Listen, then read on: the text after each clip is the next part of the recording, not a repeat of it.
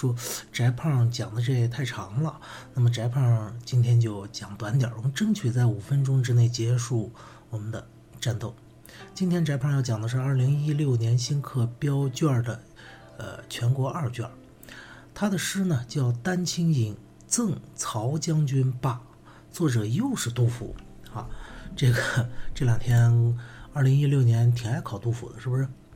诗的内容是：先帝天花天马玉花葱，画工如山貌不同。是日迁来赤赤下，迥立驴河生长风。赵魏将军扶素绢扶绢素，一将惨淡经营中。思绪九重真龙出，一洗万古凡马空。注解：第一个，曹将军罢就题目，丹青引赠曹将军罢。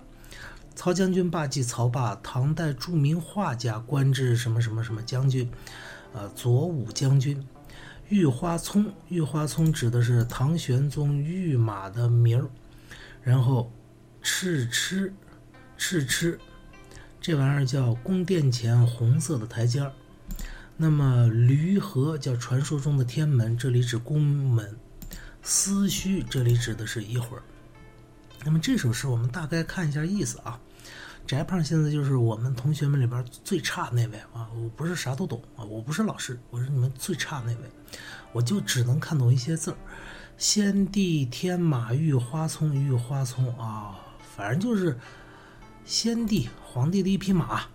画工如山貌不同，画工如山貌不同，如山画工长得很大吗？不是，这里指的是画工很多啊。貌不同，长得不一样。哎，这这这貌不同指的是画工的样子不一样吗？很明显不是。为什么这里边全文说的是画马的事儿吗？是不是唐代著名画家？你说把他叫过去是干嘛？画个马。那么就是画出来的马不太一样啊。是日迁来赤赤下，是日不知道，反正我就是知道迁来啊，反正是某天吧，迁到赤赤红色的台阶下。迥立河闾生长风，迥立是什么玩意儿？不知道。我们知道立，反正就马站在那儿，啊，肯定不是人嘛。它是牵来迟迟下嘛，这说的是马啊。那么马立在宫殿，这个驴河是天门，这里是宫门哈，立在宫门那儿生长风。哎呦，这马还能长风，这说明不是普通马是吗？赵魏将军扶捐素。下诏魏是说将军服捐素，服捐素，服不知道，但起码我们知道捐是什么吧？好，那么古人画画，画画的人叫过来，铺开这个绢丝织物，你说要干嘛？画画嘛。一将惨淡经营中，一将惨，一将什么不不知道啊？反正知道匠啊。他是个画工画家哦，工匠画画的工匠，惨淡经营中，惨淡经营不太明白，但起码我们知道经营，经营是什么？经营一般来说是干个买卖，在这儿他画画的肯定不是干买卖，那不就画画吗？反正就是他呃很认真的画画吧，大概就这意思吧。他画了，嗯，思绪九重真龙出啊，思绪一会儿一会儿。九重不知道，反正真龙我们知道啊。画了一会儿，又画画了一会儿之后，龙怎么出来了？哦，这说明是画的很好。一洗万古凡马空，一洗万古凡马，就很久很长久以来有很多平凡的马都不见了。那是什么意思？哦，说明他画的太好了，超越了这些之前那些平那些人画的平凡的马啊，这是夸他的是吧？好，我们把诗大概理解到这儿，就足够你做这首诗了。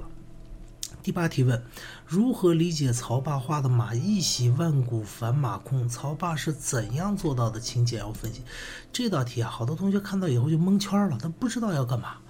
这其实是要干嘛呢？如何理解曹霸画的马一洗万古空？一洗万古空，简单的说就是好嘛，就是曹霸画的马好。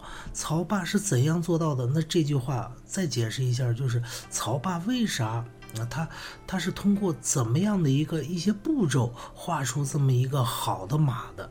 那你说这是一道什么题？这肯定是一道对漏内容题，它不是你鉴赏。他问你是怎么画的嘛？那你把全诗里边曹霸关于画马的东西拿出来，他不就翻译一下，不就拿到这个分了吗？而且这分还给的不少啊，给了五分。先看第一句：“先帝天马，玉花松，画工如山，貌不同。”主语说的是先帝的天马，说的是马。然后画工如山，貌不同。主语说的是画工，这和曹霸有关系吗？没关系啊，没关系，我们就不用不用翻译它了。是日牵来迟迟下，迥立何履生长风啊！有一天把马牵到这个台阶下，马站在那儿，长了风啊，要要要起飞是吧？你咋不上天呢？大概就这个意思。那这和曹霸画马有关系吗？当然有关系了。他为啥要把马牵过来？不就是要让曹霸画吗？好，那么这句我们就要翻译它了。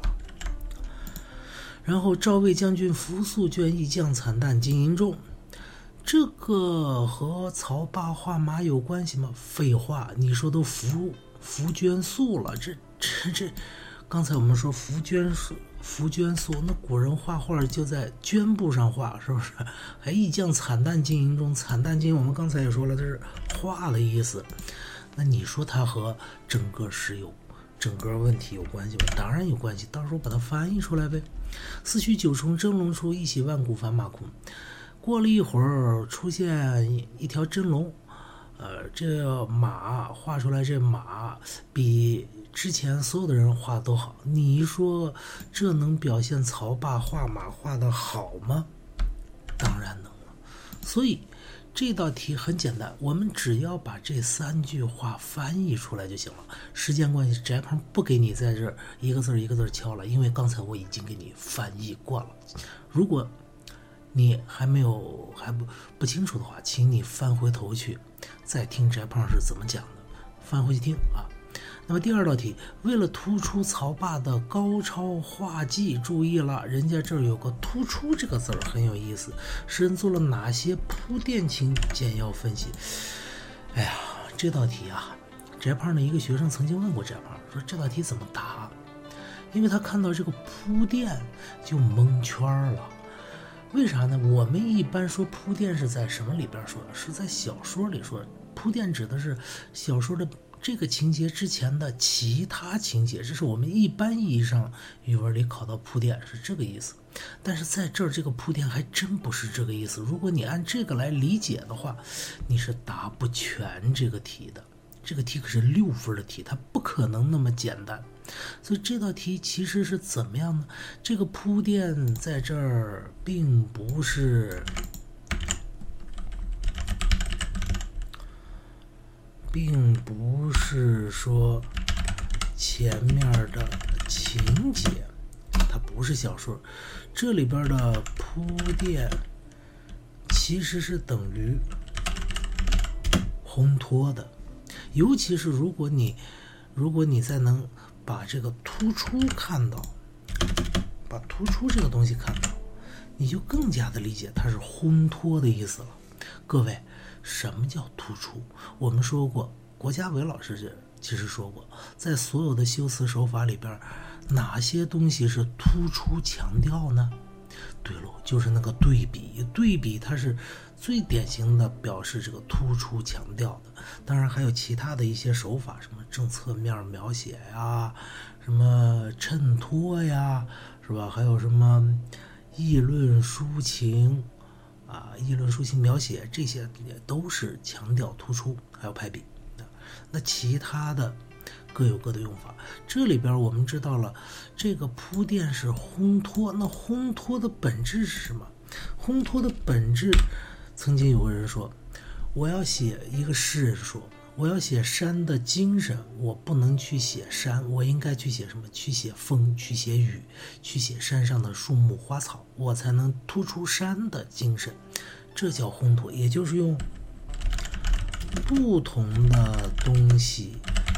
来写一个主体，用不同的不是这个主体的东西来写同一个主这个不同的东西和主体就不是一个范围、一个类别的。哎，如果我们改一下，如果是一个和主体同一类别、同一东西、同一同一范围的东西来写呢？比如翟胖，啊，我们说用翟胖和那个啊死了很久的帕瓦罗蒂啊，帕瓦罗蒂你不知道啊，郭德纲，郭德纲用翟胖和郭德纲来比，或者是用翟胖和郭小四儿来比。是吧？郭敬明、郭小四儿来比，那那那你说呢？翟胖和郭小四儿都是人，是不是？那放那儿是要干嘛？那就不叫烘托了，那叫对比强调，强调什么？强调翟胖的胖和郭小四儿的瘦嘛，这是这个意思了。所以你看到突出的时候，你应该意识到这个烘托。呃，这个铺垫在这指的其实是烘托，是不同的东西。好，这是说和曹霸的画技高超的画技来铺垫它，那就是说诗里边写了哪些和曹霸高超画技和画技不一样的东西，和曹霸画马不一样的东西。你说写了哪些呢？我们全看全诗啊，第一句是曹霸画画吗？没有谈到曹霸画技的问题，是吧？好，那不一样，那就把这句翻译了。那第二句呢？这这这句说的是有有这么一匹好马，其他人都画的貌不同。你们说这貌不同是好事还是坏事？肯定说的是坏事嘛。如果别人画的好，曹霸画的不好，杜甫疯了，杜甫疯了，也要给曹霸赠诗。所以在这儿是用的一种对比的手法嘛。然后接下来把马牵过来，这个马在那儿还有风要上天，那么你们说这这是什么？对了，这是用来侧面描写，侧面描写侧啊不啊不能叫啊，其实也是侧面描写，用来。为下文曹霸画马做铺垫，为什么这么说呢？因为这个马太好了，生长风的，你曹霸能不能画出来呢？好马配好的画家，就像千里马和伯乐的关系一样。接下来中间儿中间儿问这个曹霸画技高超啊。那么中间这个赵魏将军苻娟素，这个没什么意思，这突出不了他画技高超高超。但是后边说，一将惨淡经营中，我们说惨淡经营是什么？惨淡经营经营就是画嘛。好，各位，人家这儿问的你是铺垫，我们说了铺垫就是烘托，要和曹霸画马不一样的地方。哎，这儿就是说的画马，所以这句话反而不是答案了。那最后一句呢？说这个马画出来以后，就有龙飞出来，一起万古凡马空，比其他人画的都好。那你说这个呢？对，这个就不是直接说曹霸怎么画的，而是说曹霸画完之后的结果。这是烘托，这是典型的侧面描写。如果你还能再想的深一点，这还是个。夸张，当然前面这个马生长风，马要上天也是夸张。好，你只你答这个六分的题啊，你答这个六分的题，只要你能把这一句第一第一个句子、第二个句子和最后一句。一，你翻出来；二，你点出来。这用的是第一个句子用的对比，你甚至还可以更高级一些，这叫欲扬先抑。你还可以，哎哎哎哎哎，要说曹霸好，不说曹霸好，先说别人不好。欲扬先抑，我们还可以这么说一下。然后第二个是侧面描写啊，还是夸张，还是铺垫？第三个烘托、夸张、侧面描写。哎，我们把这几个，我们一个一个全给它翻出来，而且点出来它的手法、它的情感。其实不用你去答这道题，因为这道题的情感相当之简简单，就是对曹霸这个非凡画技的赞叹嘛，就就这个没了，它不需要你写。只要你写出来这些，你这道题就算答出来了。好，今天时间关系，翟鹏不给你去敲这个答案了，翟鹏只给你把这个道理说清楚。不知道你听的怎么样？今天就到这儿吧。哎呦，十五分。